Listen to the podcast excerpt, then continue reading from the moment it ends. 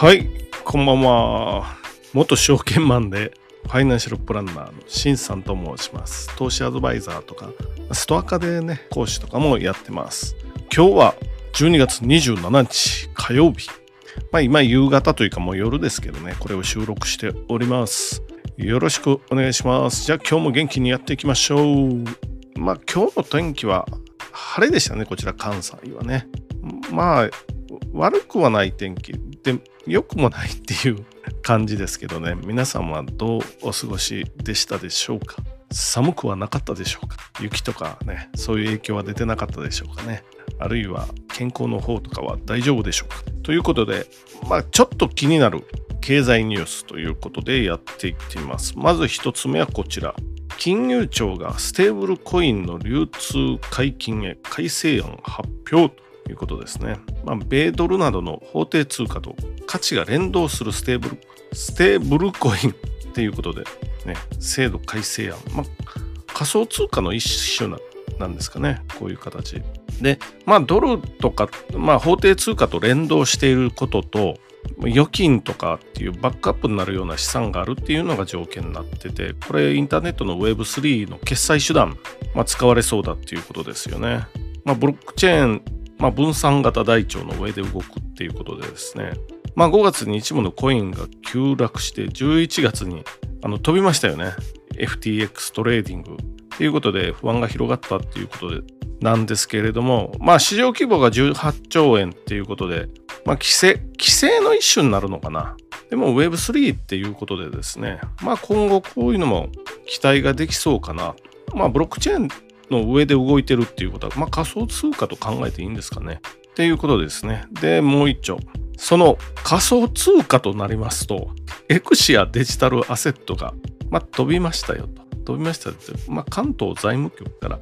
業務停止命令を1ヶ月延長、延長するですからね。ということは1ヶ月前にも延長、延長じゃないわ。あの、業務停止命令を受けてるわけですよ。まあ母体、母体の中エクシアジャパンかな。これまあはっきり言ってもう詐欺会社ですよね。まあ FP と名乗る人もエクシアを募集したりとか FP とか、まあ、保険代理店まあ前々からちょっとエクシアは注目してたんですけれどもあまりにもうさんくさいので注目してたんですけどいよいよ11月末に飛んだようですよねこれ。まあ700億円ですかね被害総額。まあこれなぜかしばらく野放しになってたんですけれどもいよいよねっていうことですよ。っていうのもあの合同会社の出資スキームっていうことでやっていたので、まあ、単純にこのお金を預かってとかっていうのとはちょっと違うような形上ですよ。形上やってたのでなかなか当局というか、まあ、発覚しなかったまあ発覚はしてたんでしょうけどなかなかこう野放し状態になってたっていうことで、まあ、いよいよここに来てっていうことですよね。まあ前々から注目してたっていうことなんで、ツイッターだかインスタだかちょっと覚えてないんですけど、まあ経営陣というか幹部、派手な遊び方ですよね。キャバクラで一晩で何千万も使ったとか、そういうことですよね。普通はそれは、まあやらないですよね。何千万。これはこのお金の使い方、怪しいなというふうに、まあ、前々から思ってたんですけど、まあ結局そういうことですよね。まあ僕も香港にヘッジファンドを立ち上げようとした過去もありますので、その身からすると、っていうか、ヘッジファンドとかやろうとすると、自分の全財産ファンドに、まあ大体のファンドマネージャーとか関係者は自分の全財産、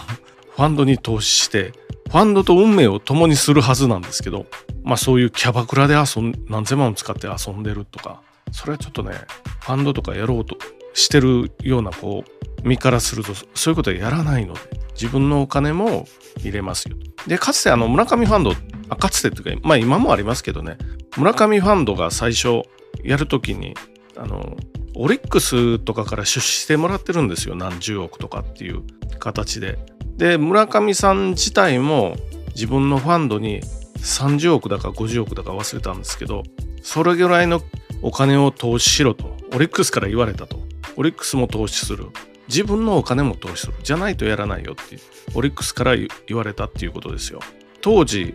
その村上さん30億とか50億、まあもともと通産省かなんかの官僚だったんですけれども、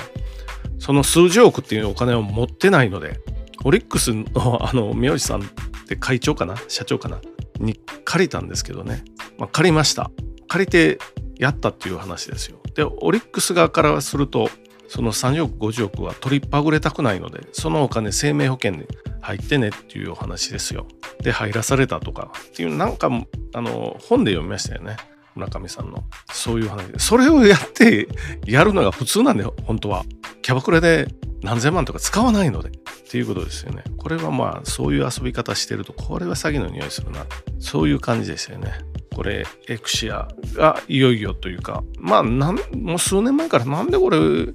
まあ、警察とか動かないかなと思ってたんですけどいよいよそうなってきたっていうことですよね。まあ単純なあのネズミ講みたいな詐欺なんですよ。ポンジスキームって言うんですけど、まあ、お金を集めて前から集めてる人に配当を出したりとかそういうことをやってやるわけなんですよ。でこれをポンジスキームと言います。でポンジスキームといえばアメリカで今だとどうなのかな？まあ最大の詐欺事件マドフ事件バーナード・マドフ事件っていうのがありましてこれリーマンショックの前後ぐらいに発覚したのかな？その前25年ぐらい続いてた詐欺事件っていうのがありました。で被害者は例えばスピルバーグ監督とかねあと有名俳優名前忘れたんでちょっと名前あれなんですけど有名俳優の方なんかもいましたよアメリカのですよ。有名俳優の方もいました。っていうことです。でこれはもう25年ぐらい続いた詐欺なんですけどで兆円単位で被害金額がありますよっていうことです。なんでそんなのが続いたのってなるとまずそのバーナード・マドフっていう人が、まあ、主主犯というかもうほぼ一人でやってたのかな主犯だったんですけど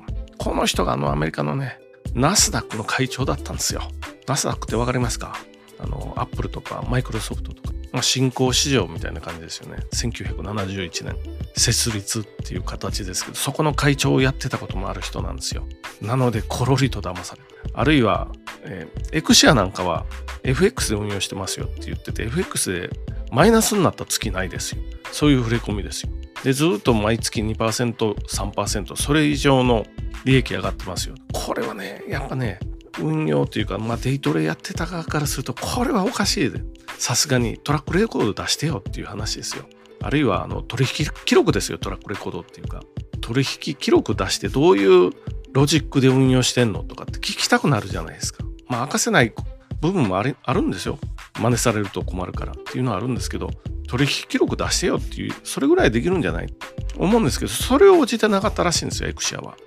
なので、まあ、前々からおかしいなと思ってたんですけど、このバーナード・マダオっていうのは、その毎月2%、3%とかじゃなくて、絶妙の年率10%とかな、アメリカ国債3%、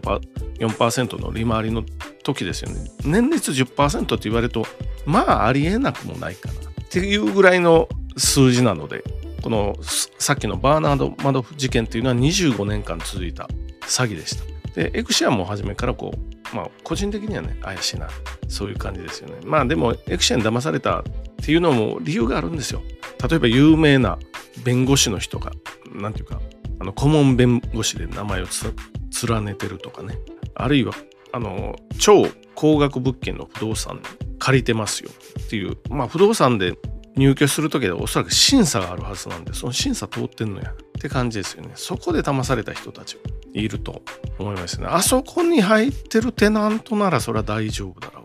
あるいは東京の、あまあ僕は東京に住んでないんでよくわからないんですけど、結構いい場所ででっかいあの看板、看板広告ありますよね。ああいうのを出してたりしたので、それもやっぱり広告も審査ありますよね。それで騙されてた人たちもいたという感じですよね。まあ、エクシア、ツイッターとかで調べるといっぱい出てきます。あるいは YouTube とかでも今ヒットしてくると思うんで、興味がある方は深く掘ってもらってもいいかなっていうことですね。他にもいっぱい詐欺があって、